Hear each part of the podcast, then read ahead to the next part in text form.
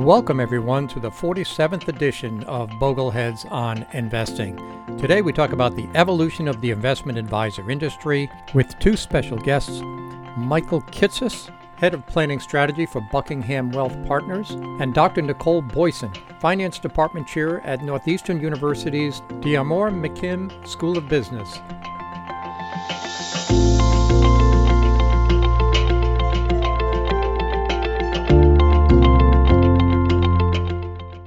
Hi, everyone. My name is Rick Ferri, and I'm the host of Bogleheads on Investing. This episode, as with all episodes, is brought to you by the John C. Bogle Center for Financial Literacy, a 501c3 nonprofit organization dedicated to helping people make better financial decisions. Visit our newly designed website at boglecenter.net to find valuable information and to make a tax deductible contribution.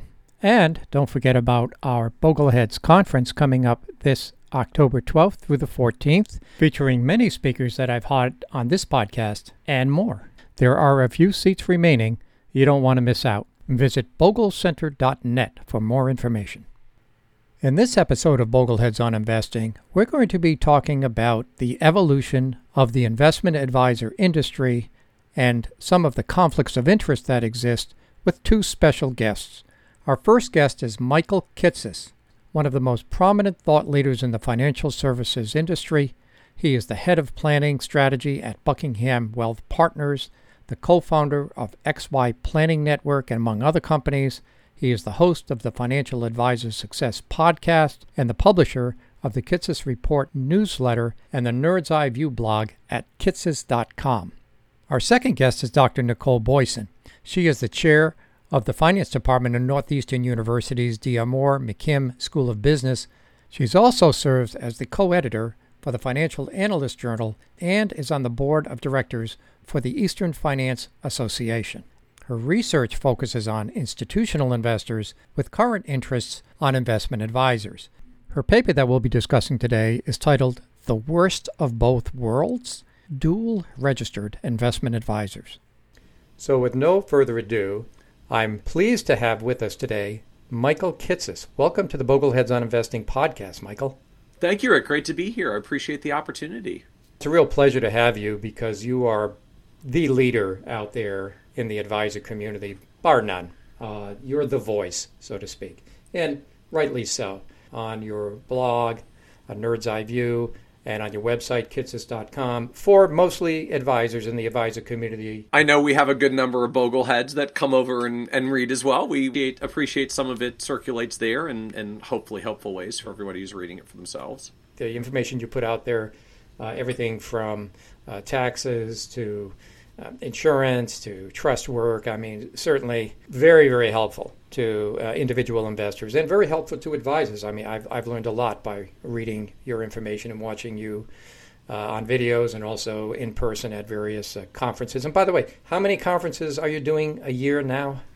Oh man, well, I, eh, historically it was fifty to seventy events that I was that I was out for in person. I'm I'm still doing about that many, but not everything's in person on uh, on the road anymore. It's it's more of an even split between in person and lots of webinars and virtual broadcasts and live streams because that seems to be our post pandemic era. Sure. Well, that's that's fantastic. Uh, okay, so let's get first into you know how did Michael Kitces become michaelkitces.com, Nerd's Eye View.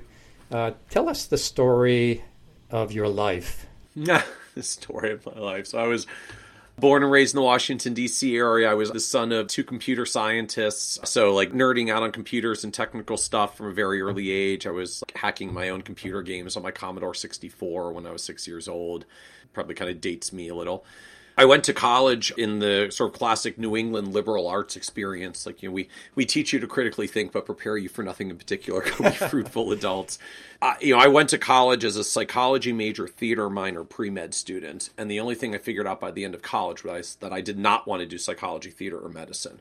So I was getting ready to graduate and needed a job and landed, you know, somewhat randomly in in the financial services industry. Well, before we get to that, I want to circle back to college because I remember you and I were at a conference together one time, and we were walking around, and we came across this big hall, and they were doing ballroom dancing. Yes. And you turned to me and you said, That was me. That's I, I did that in college. Yes, yeah. So I was co-captain of the the college ballroom dancing society, and like this was way before Dancing with the Stars. Like this is all the way back in the, in, in the 1990s, and uh, yeah, did a lot of competitive ballroom dancing throughout college, and then after graduation took lessons and was hardcore into it and then 10 years later got married and now have been married for 11 years. So uh, unfortunately very little time for it these days. Like life got very busy.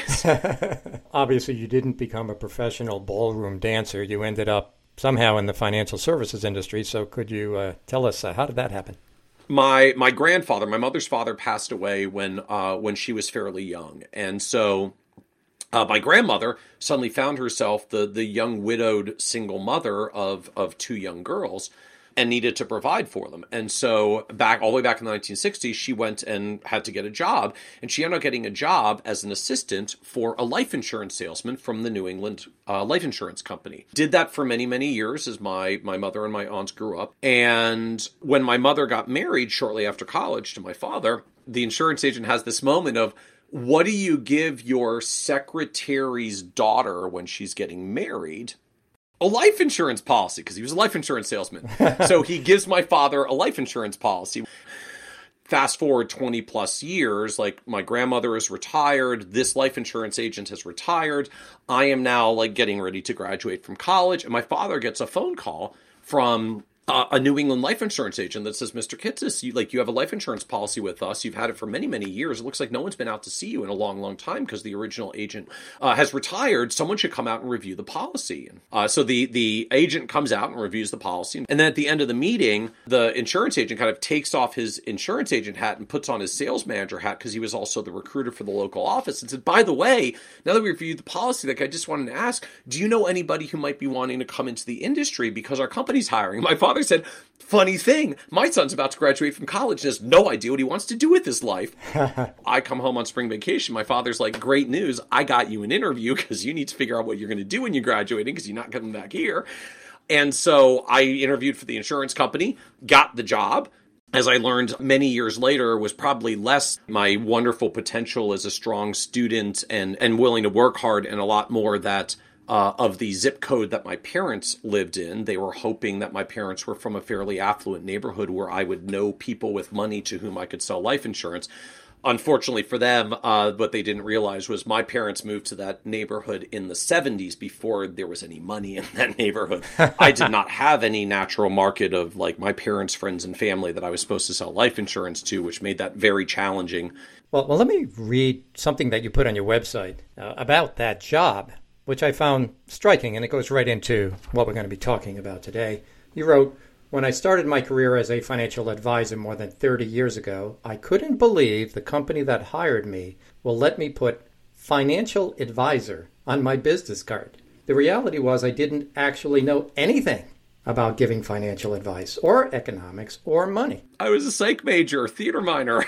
but this is the way it it was, and, and in many cases, I mean, I guess I'll ask you this uh, now. I mean, it still is that way. It still is for a lot of the industry. Like at the end of the day, they put financial advisor on my business card. My job was not to give advice, which frankly was good because I didn't know anything about money. I didn't gone to school for that. I didn't learn anything.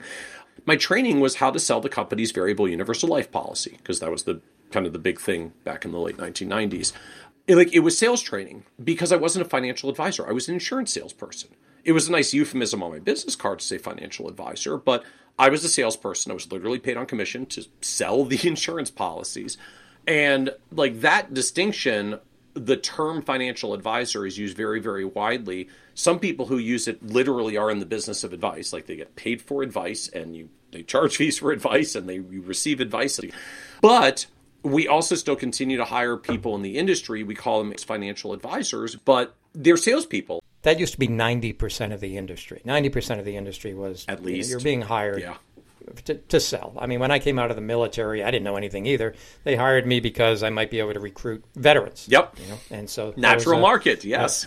And I was a pilot, so go after the pilots. Yeah. That's why they recruited me. And I thought I was being recruited because I was financially savvy. I mean, I did run an antiques business when I was in college, so, you know, it must be Yeah. sort of related. I thought the same thing. Like I had good grades. I was a hard worker. I was like, no, I, I was hired for the zip code that my parents lived in. But at least uh, to your credit, you realize that and you begin to, on this other career. Yeah, I mean, it didn't take long for me, like literally into the first year, sitting with the prospect in their home, across from on their kitchen table, you know, talking to him about, quote, financial advice, which was basically selling him a variable universal life policy.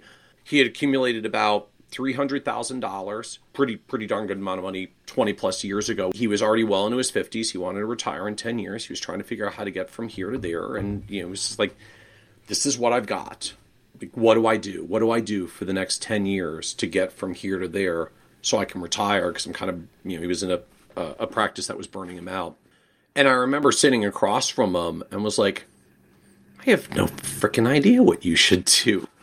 I'm a psych major theater minor who just got trained in one type of product that I'm supposed to sell you because it's literally supposed to be the answer to every single person I sit across from. And I'm just supposed to do that for enough people that eventually some of them say yes, uh, uh, inevitably. And like, I mean, just we're taught in the industry, like it's a quote game of numbers. If you just pitch your thing to enough people, eventually some of them will say yes and you'll get to a sale. And just like this, this crisis moment for me of, my God, like this is literally his financial life on the line, and I have no freaking idea what I'm talking about. And I probably should. And so that took me down. Now, granted, I perhaps went a little overkill on it. Like I got my CFP certification and then a master's degree in financial planning and then five more professional designations, then a second master's degree in taxation. So granted, I maybe went like a little bit off the deep end in that in that dynamic once I once I went down that path. But just I mean to me, like look, financial advice is I, I really view as a sacred duty. And like I'm not trying to be melodramatic. Like literally people's lives can be destroyed by finances. Uh, money problems are the number one cause of divorce and marital strife. It's a very common issue tied to suicide. Just in general, people with more access to wealth tend to have better life expectancies and better health outcomes because of the accessibility that wealth creates to to medical care. Like people's lives and livelihood are literally on the line. Like you can't screw around with that. You have a conscience. That's the problem. Yes, and for whatever it's worth, I did not get the sale that day. he didn't. He didn't buy. Let's start out the, the conversation with the evolution of the advisor industry. Uh, you've given a talks on this. I've, I've Yeah. listened to your talks. I think they're very good, and you go through four phases. Uh, you think we're in the fourth phase now. Uh, so why don't you go ahead and, and tell us you know, how you see the evolution of the industry? And by the way, I've been in it for 35 years, so I lived the evolution. Yeah, you've lived. You've lived. You've lived most of these transitions. Anyway, I'll do- you know I might throw in my two cents as we go along. Yeah. go ahead and start from the beginning. Yeah, so I mean, like the beginning of financial advisors for most of us, like just it was it was pure product sales. We we sold we sold insurance, we sold annuities, we sold stocks. Right, most of the roots of the industry are essentially like it's the stockbroker. It's the Charlie Sheen Wall Street 1980s model, or Wolf of Wall Street model of stock brokering. And I mean, it paid well. If you go all the way back to even to the 1970s, like for big clients, we could get paid $200 a trade in $1975 just to sell a stock to an individual client, right? That's like, I don't even know what the number is, probably a thousand plus dollars today, like as a ticket charge. That was the fixed commission rate. That was the fixed commission on a big trade. It was it was scaled to the size of the trade. That would be a big one. But Every every firm had the same. every rate. firm It had the same uh, rate by by law because FINRA back then the National Association of Securities Dealers had fixed it at a set rate. It was like part of the aftermath of the the Great Depression. There was a whole bunch of commission gouging in like the boom and the bust of the 20s and the 30s. You know, nobody paid attention to what they were paying when stocks were going to the moon in 1929, and then no one paid attention to what they were paying when stocks were going to the ground in 1931. So there was a bunch of commission gouging when people were just desperate to buy and sell. And the regulatory response back in the 30s was, well, we're just going to set all the trading commissions at a fixed rate that every brokerage firm charges. Good news got rid of all the gouging. Bad news obliterated all the innovation because no one reinvested into making brokerage more efficient because you were legally barred from competing on price. So by the 1970s, we decide this this you know, regulatory structure has run its course. It's time to let it go. We deregulate the stock trading commissions, and a startup in Northern California, right outside of Silicon Valley, says, you know, hey, like it's the 1970s, these things are coming out called computers. I think we could use computers to replace financial advisors. Like, why are we paying all these stockbrokers so much money? A computer could do this. Discount brokerage firm. And and a lot of people are familiar with the company because the, the guy that said this was named Chuck Schwab. And Schwab was founded the month after the deregulation of trading commissions, basically to create, you know, call it robots of the era, to eliminate human financial advisors. As it turned out, like it didn't kill advisors, we're still here, but it did obliterate stock trading commissions. Like it, you know, we went from two hundred dollars a trade down to twenty dollars a trade by the nineteen nineties. Obviously, over the past twenty years, we took it from twenty all the way down to zero.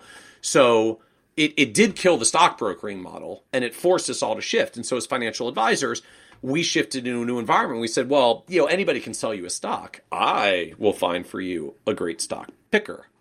Like we went in the mutual fund business and said, well, I'll get you mutual funds with great managers and you know, huge growth cycle. The mutual fund industry alone in the 1990s grew from less than half a trillion dollars to five trillion dollars. Like it was a 10x growth cycle. If you think the ETF shift has been big in the past 10 years, the mutual fund shift in the 1990s was actually bigger when you adjust for the market size at the time.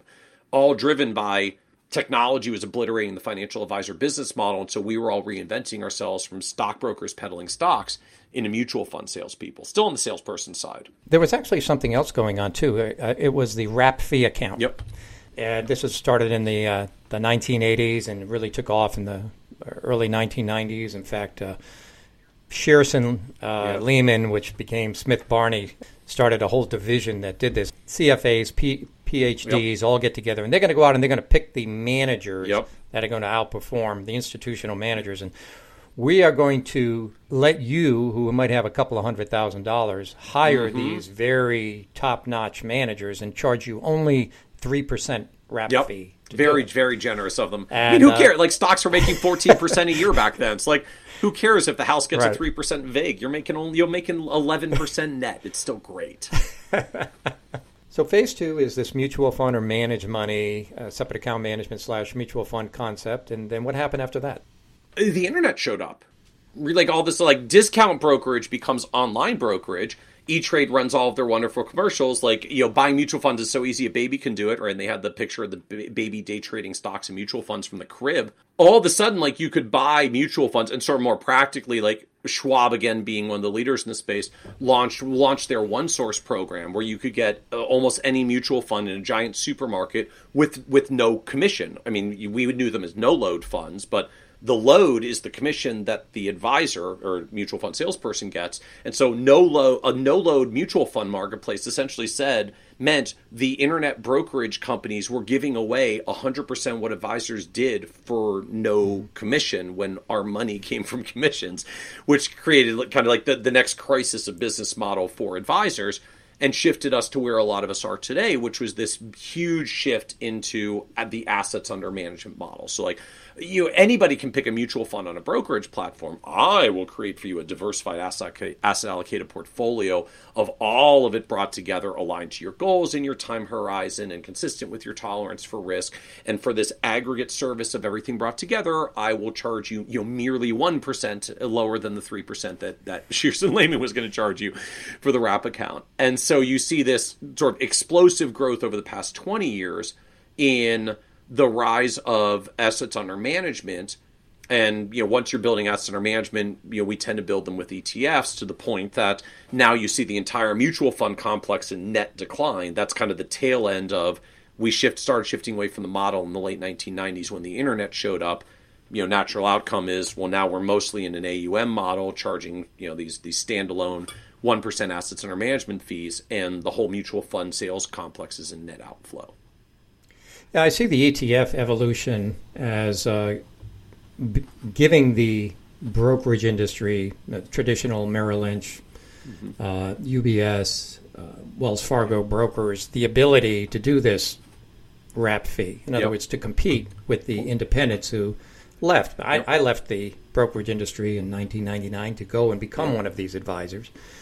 And uh, uh, the, it, the ETF evolution of the ETF has allowed the wirehouses, traditional wirehouses, to to kind of backtrack yep. and get into well, that business and compete head on head. Well, and some of it is just the again, it's part of the evolution of that model itself, right? Just even from the advisor's end, right? As as I'm sure more than a few listeners have observed as well, like at some point, like I can just buy an asset allocated mutual fund on my own, or like I, you know, I can do this with a handful of Vanguard funds and, and pretty much get this done. It's like why why am I paying you, Mister Advisor? So uh, you know, one version of this goes down the road of sort of deeper financial planning advice, which we'll probably come back to in in, in a few minutes. Uh, the other version of this is, well, I'm I'm I'm going to manage your asset allocation more effectively, more proactively. And one of the big shifts to me that's happened just over the past 10 years is a lot of financial advisors have essentially become active managers of ETFs. And that mm-hmm. that's become uh, one of the big models in our space. So we used to buy the mutual funds and say the the fund is the manager. I just pick them. Now we're often building with more passive vehicles, right? Like the ETF is sort of structurally a more passive vehicle, but a lot of advisors are actively managing the ETFs and not trying to necessarily justify if it's right or wrong. Frankly, some of them probably do it okay, and a bunch of them probably not so much because we have a lot of other things we're doing as well. Uh, but but relative to the mutual fund model, part of the big shift and, and focus has been the advisor can come and say, look, you know, you're you've got a bunch of mutual funds with an expense ratio of 2% because you own C shares, which essentially is 1% to the manager and 1% to the advisor who sold it to you. That's their trail commission. And the advisor comes in and says, like, well, instead of just getting paid 1% for the mutual fund company for selling it to you on top of their 1%, I'll manage your portfolio for you for the same 1%. But if I'm going to manage it for you, I don't need to give them their 1% on top of mine. I'm going to buy it with a whole bunch of ETFs. Right. And I'm going to do this for you know 10 or 20 basis points of ETF cost. And so now my all-in cost as an advisor, you know, is 2% with your mutual fund portfolio, it's 1.2% with mine, my fee plus the ETFs. I can I can save you 40% off of your fees not necessarily a cut to us as advisors. I mean, it's like that's that's the reality in the in the industry. I mean, that's why you're seeing so much of this shift within the advisor world towards ETFs is we're feeding on our own, right? The the the advisors the advisors that want to build lower cost portfolios are killing the mutual funds themselves. Yeah. As a way as a way to bring down costs for our clients, you know, and I mean you can look at that a good or bad way. You know, the obviously the cynical version is just we come up with a way to defend our 1% and stick it to everybody else but the good version of it is like hey at least we're like we're proactively trying to earn our 1% by make by getting every upstream cost structure down as little as we can and. I do think just when you look structurally at the declining expense ratios across the industry right now like it is that shift in the advisor business model that's driving a lot of it when I sold mutual funds I didn't get paid for finding a lower cost fund. I got paid for selling a fund that had a good story because that's what sold. Uh, you know, all the way back to like the Munder Net Net was the big one when I was getting going. Sure. Uh, in this environment, at least for the advisors who are managing portfolios on an AUM basis, you know, our incentive as the advisor is to drive at least every other cost down that we can. We'll we'll go through the pressure for ours, but at a minimum, we try to force every other cost out of the system. And because there are so many advisors in the aggregate, again, I think that's part of why you see such growth in ETFs and the whole mutual fund complex and net decline, like we're we're causing it because the fee model puts you on the client side of the table. It's like when I represented the mutual fund company, I had no reason to bring down your costs. When I represent you, I have every reason to bring down your costs because, frankly, like, that's one of the ways I justify my fee as an AUM advisor. So along comes Betterment, Wealthfront, yep. Vanguard, and they're going to do it same thing that you just talked about. You know, we're going yep. to not only are we going to drive down costs by having low cost funds in your portfolio, mm-hmm. but we we are going to charge you a low fee. Yep. And this is another evolution that advisors appear to be grappling with right now, especially yep. the five thousand yep. pound gorilla, which is Vanguard, Vanguard itself. Yes, uh, you know, at thirty basis point PAS yeah. program, all of a sudden showing the world that yeah, you can have you know some advice plus portfolio management, and yeah, you don't need to pay one percent, you can pay 0.3. Yep. And uh, so, is this a different phase now? Have we then moved to a different right. phase of advising that might include separation of asset management and advice?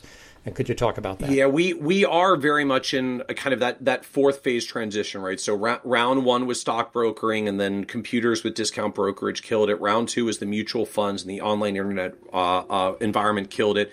Round three was you know building diversified asset allocated portfolios, and then kind of the, the rise of robos and the technology. uh, as well as just sort of the ability to work with people virtually, uh, is is now is now disrupting that and driving kind of this this fourth phase to it. The industry likes to talk about the proverbial one percent, but if you really actually look at most advisory firms and just take how much assets they have in total and how much revenue they bill, the average really is closer to about 70 to 80 basis points than it is 1%. Like there's some discounting and like I'll handle your kids' accounts with charging them separately. And like there's some money where you kind of want to hold on to the stock because you've had it a long time. So like I'm not really going to manage. I'm going to put it in a separate account and like we'll oversee it, but we're not actively trading it. So like the, the true net fee usually is a, a little bit lower than than one percent. And so what I think you're starting to see emerge in this dynamic is that the advisor fee is essentially getting disaggregated into sort of three three primary components. What what's the raw cost to just build and manage a diversified asset allocated portfolio?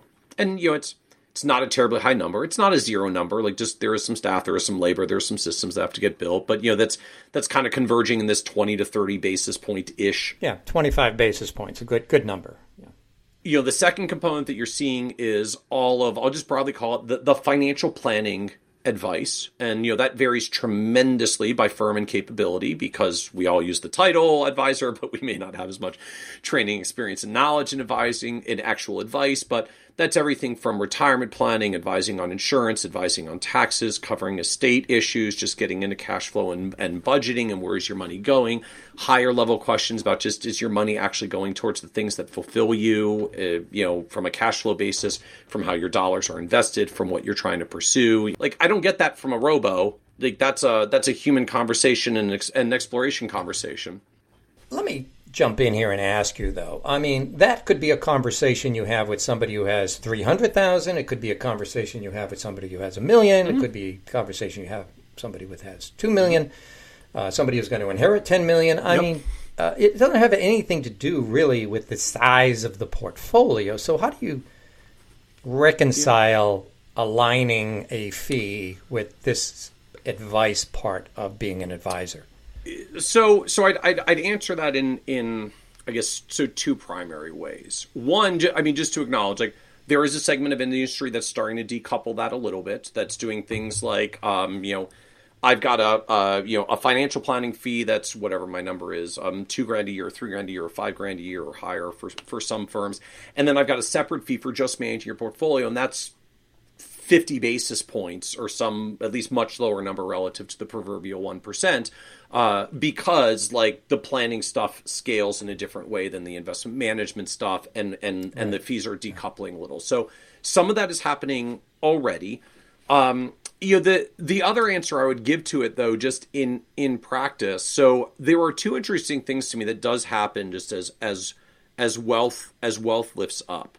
Uh, one is complexity does start to rise. It's not a perfect proxy. Like, you know, I, I have had clients with $5 million whose lives were simpler than people who had $200,000 because of what's going on right. in their world.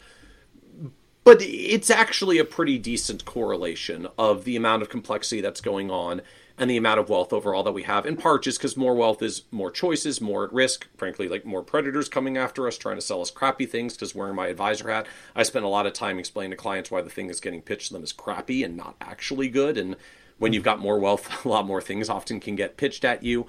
Uh, just the raw stakes of some strategies, not necessarily the retirement conversation, but you know, good tax planning strategies can just literally have more mathematical impact when there's more sure. dollars at stake. So, you know, part of that, just part of that, like, you know, why does a five million dollar client get you know pay ten x a five hundred thousand dollar client because I'm charging a percentage of a portfolio that's ten x the size. Part of that is a proxy for complexity. Like there is actually more stuff going on. If you look at most advisory firms, they do more. Either they do more stuff for their more affluent clients, like there there is more services rendered, or you are getting more senior expertise in the in the planning experience. You know, smaller smaller air quotes smaller clients may work with with slightly less knowledgeable and experienced advisors. Not to say they're inexperienced, but you know, it's kind of like the law firm thing. Like you know, if I'm a small law firm client, I get the seven year associate. If I'm a you know lot more at stake, I get the senior partner who has 37 years of experience and like has seen my situation more times than I've been alive. So, um, So I, there are kind of gradations that come in both. Advisors usually have graduated fee schedules. So frankly, like 10x the portfolio usually isn't 10x the fee. It may still be 5x or 7x, but like it's not it's not perfectly linear. But more services, more experience, more dollars at stake, more consequences for the decision. You know, there cause there does come a point where if you've got a lot of dollars and you're getting advice from someone, you want to make sure they have some something at stake, at stake and and some some skin at the game for the consequences of their of their advice. And so, I just for better or worse, like I, I think that's why you see the model hold up and continue to persist as as strongly as it has. Now, that doesn't speak to a huge segment of people who like I don't I literally don't need anyone to manage my portfolio. Like I just want to pay for advice. And obviously like that whole assets under management model like that just doesn't work. And so there's the growth of like advice only models and subscription models that are planning based and a whole lot of other really cool fee innovation that's happening there for the whole segment that's like I just want to pay for advice. I don't I don't need investment help. But for the folks that do where all of that gets bundled together like you know, wealth is not a perfect pro- a perfect proxy for uh, for complexity and dollars that are at stake, but there is a piece of that. One final question: the advisor industry continues to evolve. The asset management industry continues to evolve. Fees continue to go down. Yes. People are trying to figure out the model. It doesn't seem like any of the old stuff's going away. I mean, there's still commission salespeople. There's still insurance people yeah. selling, you know, insurance, whole life insurance like some sometimes I just want to buy a product. Like, and I I mean sometimes I really do just want to buy a product and want someone to sell it sell it to me. Like there is a time like I go onto the car lot. Like I just want someone to sell me the car. Like I don't need a holistic automotive family consultant. Like just just sell me like I'm just here to buy a car. Like sell me a car, tell me about the features and benefits, help me make a choice and then and then take my order. So, yeah, like sales isn't going away. And then also AUM mm-hmm. 1% advising where the advisor is trying to select ETFs that you know adding alpha with yep. tactical asset allocation mm-hmm. or smart beta or whatever yep. whatever you're doing trying to yep. add excess return. I mean that's not going away.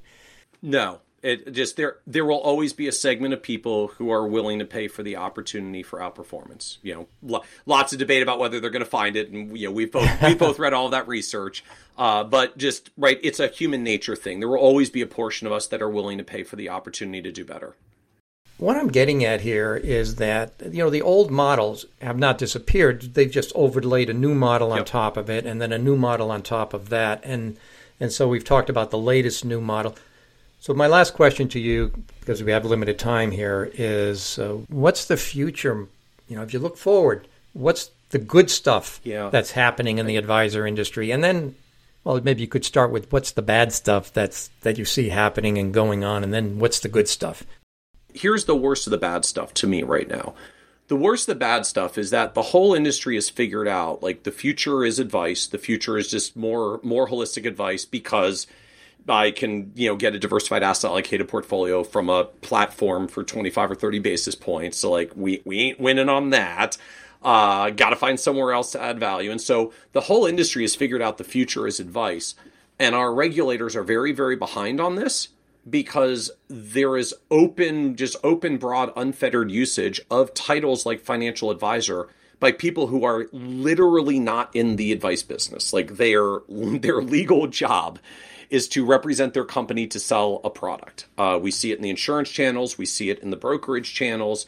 Uh, this like ubiquitous uh, adoption of financial advisor, financial consultants, and similar sounding terms from people who are just literally legally a salesperson. And usually it says somewhere on their business card, like registered representative of such and such or licensed agent of such and such, which is a nice way of saying, I literally don't work for you.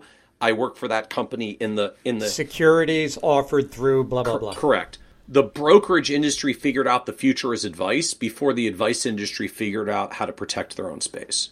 And so the brokerage industry now is so encroached into the advice space with the titles, with the marketing.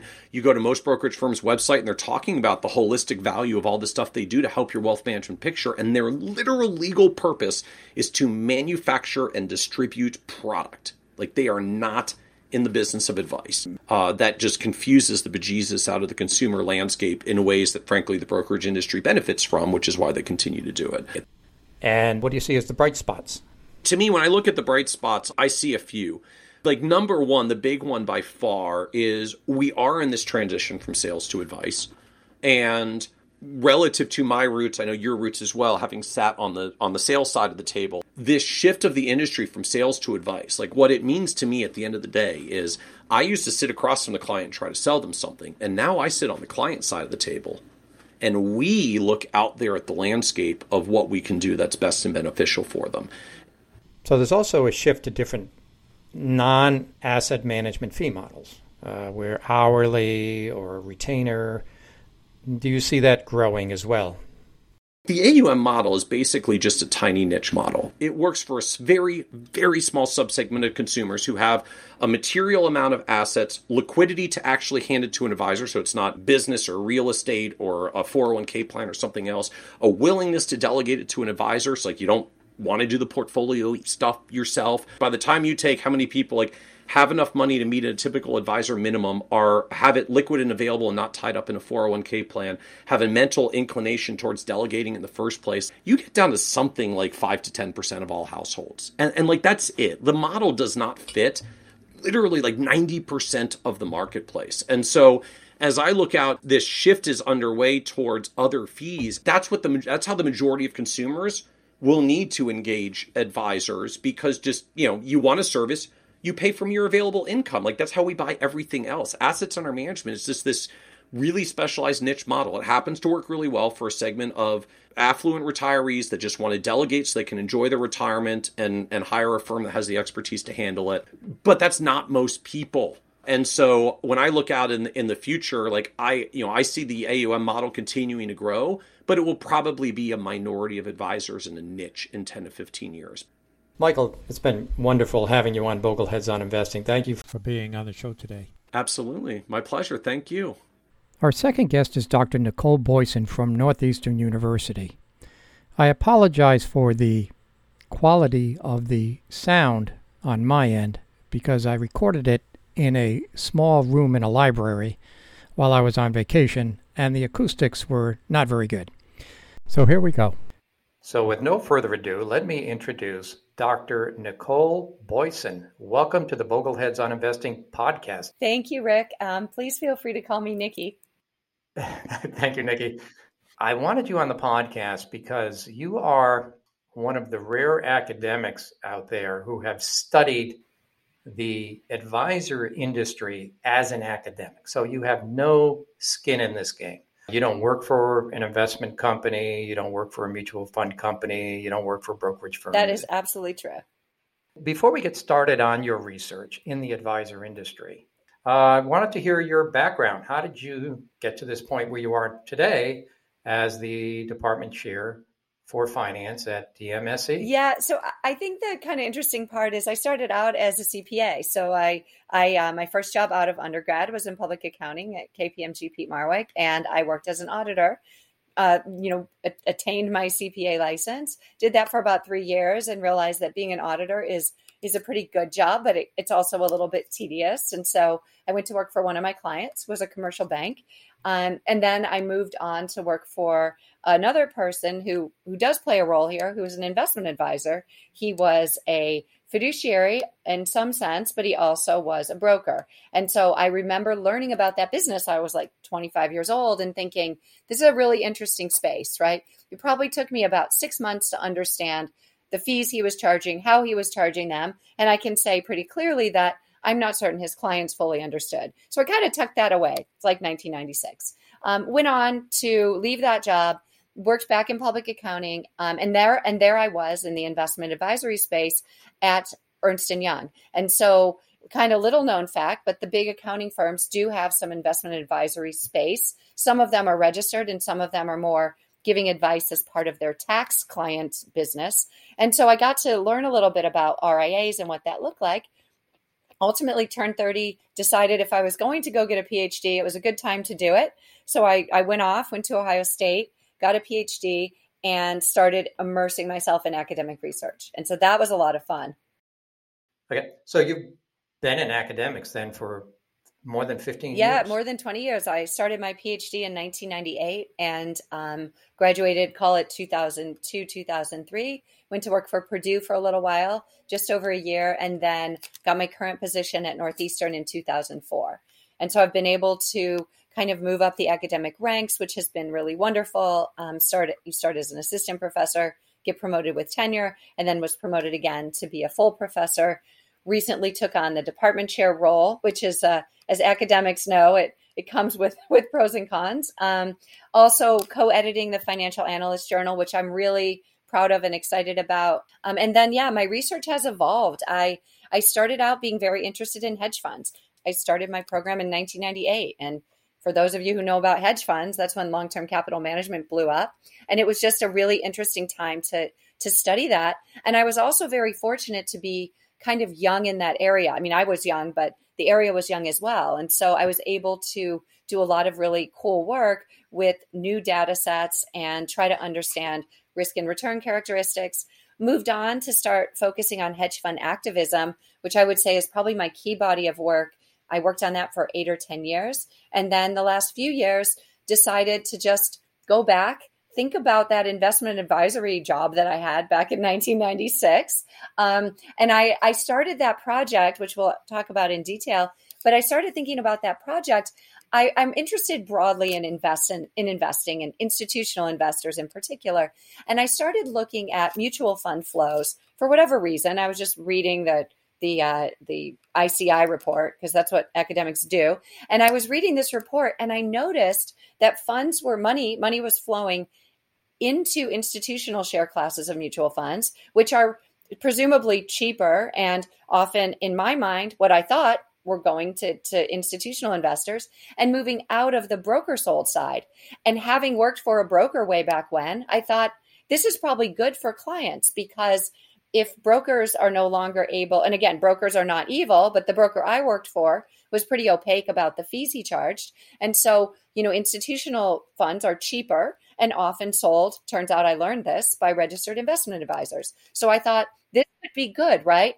RIAs are fiduciaries, they have their clients' best interest at heart. And they're selling these share classes that are cheaper and presumably more transparent in the way that they charge fees. So, my initial premise was this is a very positive thing, but let's look into it a little deeper. So it was the mutual fund flows from the Investment Company Institute annual report, ICI, as you stated, that that got you, hmm, I wonder why that yeah. is. I wonder what's going on here. This is interesting. Well, you must also then be interested in the amount of money flowing into ETFs and the amount of money flowing into index funds in general. Absolutely. So there's there's sort of two things that are going on. I mean, the one was that within a particular fund, let's pick an active fund, say the MFS Growth Fund, we would see more money flowing into the institutional share class of that active fund than the broker sold class. And so I thought, okay, I'm going to write a paper about distribution. And, you know, I kind of did. So who's distributing these share classes? It's not brokers anymore, right? That was my first thought. The other piece that you mentioned, which does come up in my paper, but is, is a little more tangential, is what about the composition of the investment? So are there is money flowing out of active into passive? I knew that was happening, being an academic um, and studying this for years, but also trying to think about then the distribution side of passive versus active.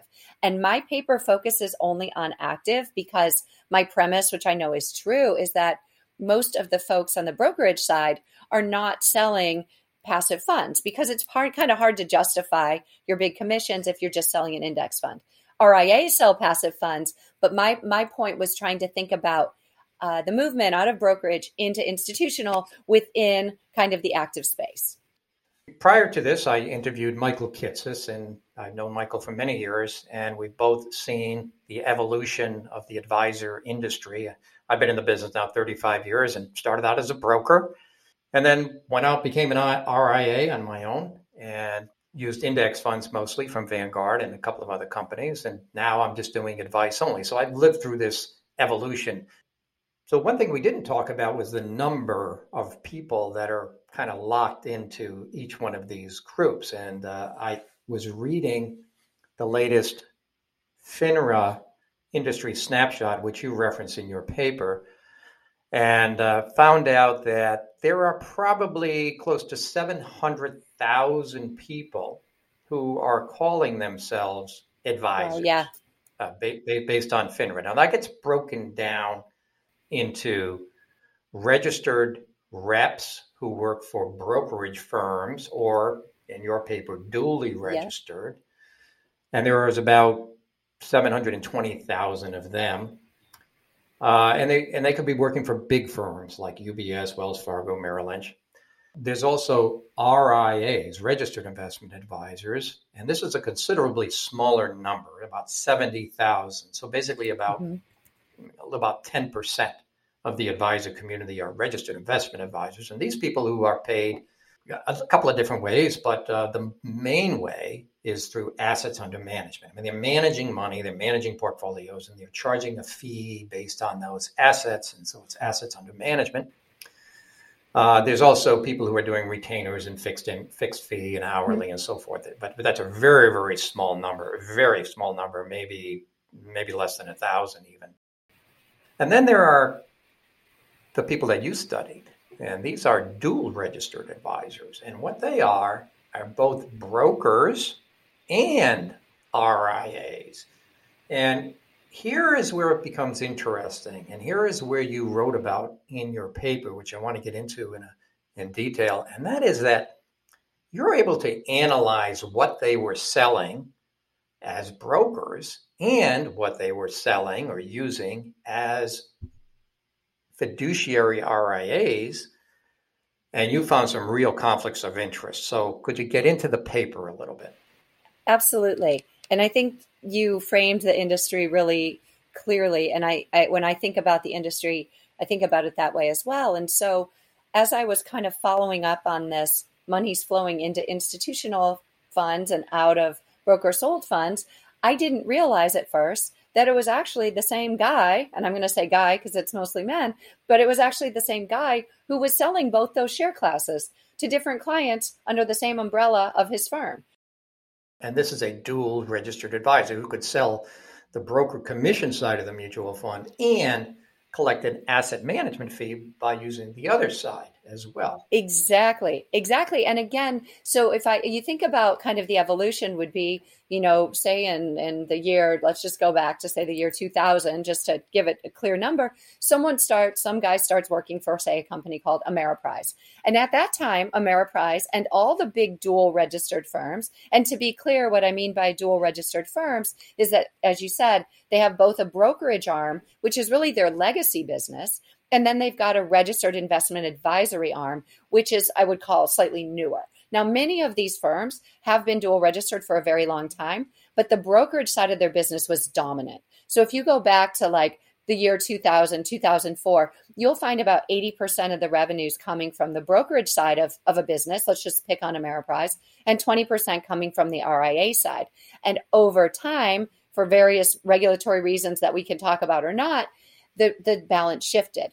And so now what you'd find at Ameriprise is probably most new clients walking in the door are being put into RIA accounts, fewer in brokerage accounts. And part of the reason is one, the RIA accounts are going to be charging 1 or 2% per year to the small clients, which turns out over the long term to be more lucrative for the advisors.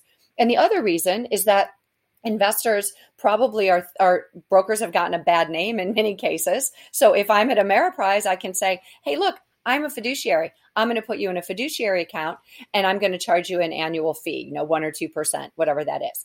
And so the dual registered advisors, it can, it's at the firm level, right? The firm has both abilities, but it's also at the advisor level. So they've got both, right? It's just a matter of taking another test. And so then when a client comes in, they can decide, you know, presumably with the client, you want to be a brokerage client? I saw you some load funds, or do you want to be an RIA client where I have do have more responsibility for you, but I'm going to charge you an asset based fee. And, and, by the way, let me get it back to the numbers. Yeah. It turns out that about half of the brokers are dual registered, so over 300,000. In fact, it's been increasing. Yes. The interesting point about your paper, which I found fascinating, was that you have this unique lens then to analyze investment decisions by these advisors. And are they doing what's in the best interest of their clients, given the fact that they could go the commission route or they could go the RIA route and charge AUM fees. The question became are they actually doing what's in the best interest of their clients? So I turn it over to you. Are they? So the over uh, the overarching conclusion of my paper is no, they are not. Um, the pres- so I want to be a little bit clear. It's not obvious to me that they are acting in the best interest of their clients, and I'll just list a few reasons why. One really important reason why is that during my sample period, these dual registered advisors within the RIA side of their business were also charging commissions. Now, these commissions were small. They came in the form of trail commissions from mutual funds, which, for those of the audience here who's not experts on mutual fund structure, this is a typically 25 basis points, so one quarter of 1% fee that the mutual fund family is paying to the advisor. Oh, is that right? I, I, I, didn't know they could do that. I thought if you were an RIA and you were charging an asset management fee, you couldn't get trailing commissions as well, but you're saying you can? I thought that for a long time and I had a whole bunch of people tell me you couldn't, but then, you know, I I read everything I could find and the answer is you sure can. And in fact, the SEC tried to crack down on this in 2019, which I'll talk about in a sec. But effectively what was happening then is, you know, imagine I'm at Ameriprise and I've got a client come in. I'm going to put that client in an institutional share class of a mutual fund. But many of those institutional share classes are also paying this 25 basis point trail commission. And it was not at all clear, nor was it happening, that the Ameriprise advisor would say, okay, I was going to charge you 1%, but because I get this trail, I'm going to charge you 75 basis points so that your total fee is 1%. Absolutely not. So, it, uh, so let me ask you about that. It, is that a rule or a law? In other words, are they are they supposed to do that? In other words, if they normally charge one percent, yet they're getting comped from the mutual funds that they're putting money into, let's say 0.25, are they required by law to bring it down to 0.75? Nope. And they still aren't. Reg, Reg BI didn't change that. They're not required by law. What they're required to do is tell their clients they're doing it. And so this was where the trouble came in around 2019, the SEC knew this was going on with all the big dual registrants. And they said, hey, look, dual registrants, we know you're doing this and we know it's legal. But the problem is you're not properly disclosing it to your clients. In other words, what their Form ADV would say is we may choose mutual funds that pay us a trail commission um, in addition to your into your fees.